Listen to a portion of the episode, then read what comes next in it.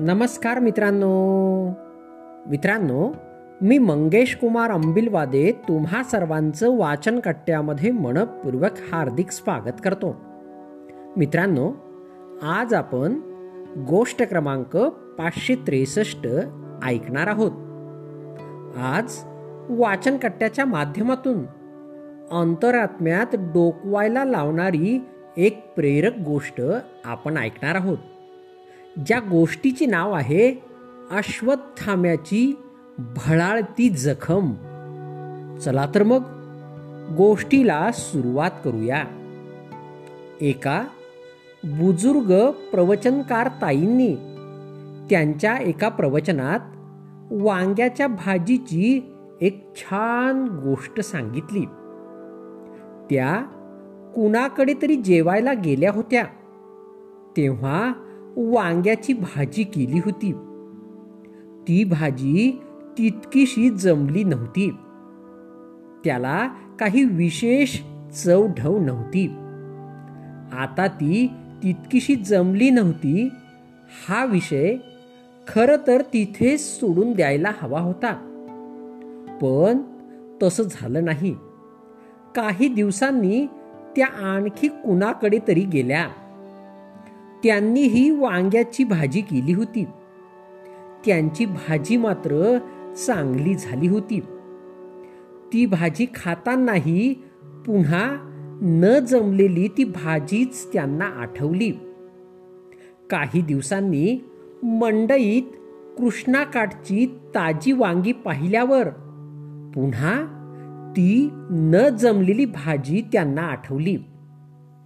या प्रसंगाचा शेवट करताना त्या म्हणाल्या जी गोष्ट चांगली झाली नाही ती स्मरणात राहिली.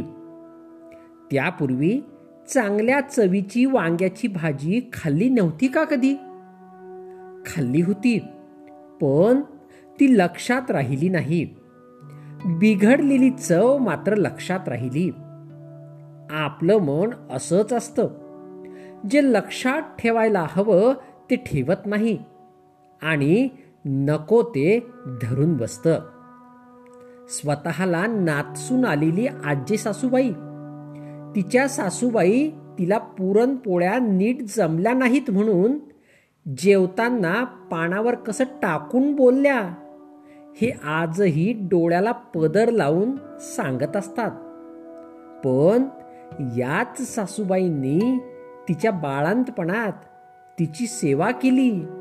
हे मात्र विस्मृती कोशात गेलेलं असतं.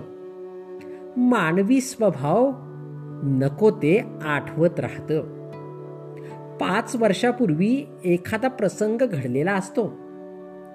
त्यातल्या व्यक्तींशी आपलं बोलणं संभाषण बंद झालेलं असतं.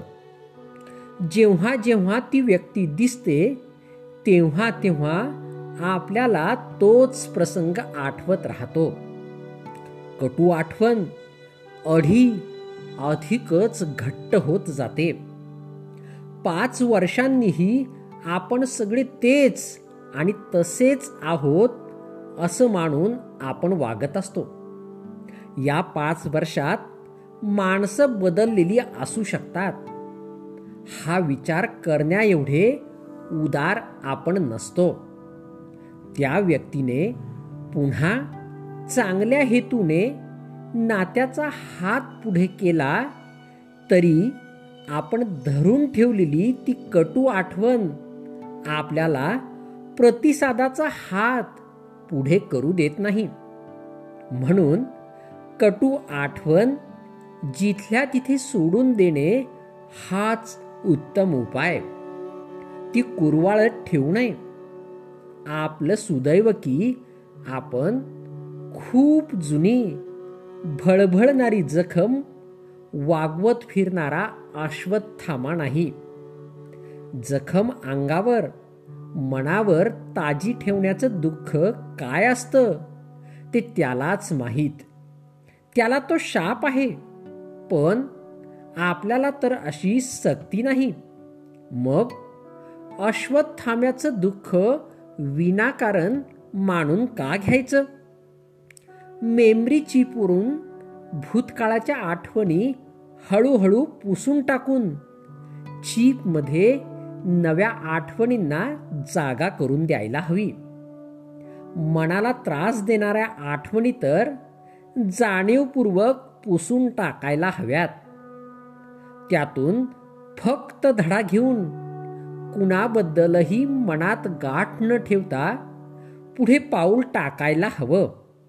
आणि एखाद्या वळणावर भेटली पुन्हा तीच कठू आठवण तर तुझ्या कटुत्वामध्येही गोडवाच मी शोधणार आहे असं तिलाच ठणकावून सांगावं. स्मृतिकोशात काय ठेवायचं? हे ज्याला समजलं तो खरा विवेकी. भूतकाळाला वर्तमान काळाची जागा अडवू देऊ नये. कुंग फू पांडा या चित्रपटात मास्टर उगवे नावाचं एक कासव आहे. ते तीनशे वर्षांचं आहे. त्याच्या तोंडी एक सुंदर वाक्य आहे. Yesterday is history tomorrow is mystery today is a gift from the Lord hence it is called the present गंमत म्हणजे तीनशे वर्षाचं असलं तरी ते आमच्या वेळेला असं होतं. असं न म्हणता वर्तमान हीच अमूल्य भेट आहे असं सांगतं. रात्री झोपताना आपण टोचणारे अलंकार जसे काढून ठेवतो तशाच टोचणाऱ्या आठवणीही मनातून काढून ठेवाव्यात. आणि दुसऱ्या दिवशी सकाळी फक्त अलंकार घालावेत. सकाळी तन मोकळं मन मोकळं आणि नवीन वांग्याच्या भाजीची चव चाखायला जीभही मोकळी. जशी पुराणातली वांगी तशी ही भूतकाळातली वांगी. मित्रांनो गोष्ट या ठिकाणी संपली. तुम्हाला गोष्ट आवडली असेल तर तुमच्या परिचितांपर्यंत नक्कीच पोचवा. चला तर मग उद्या पुन्हा भेटूया तुमच्या आवडत्या वाचन कट्ट्यात तोपर्यंत बाय बाय.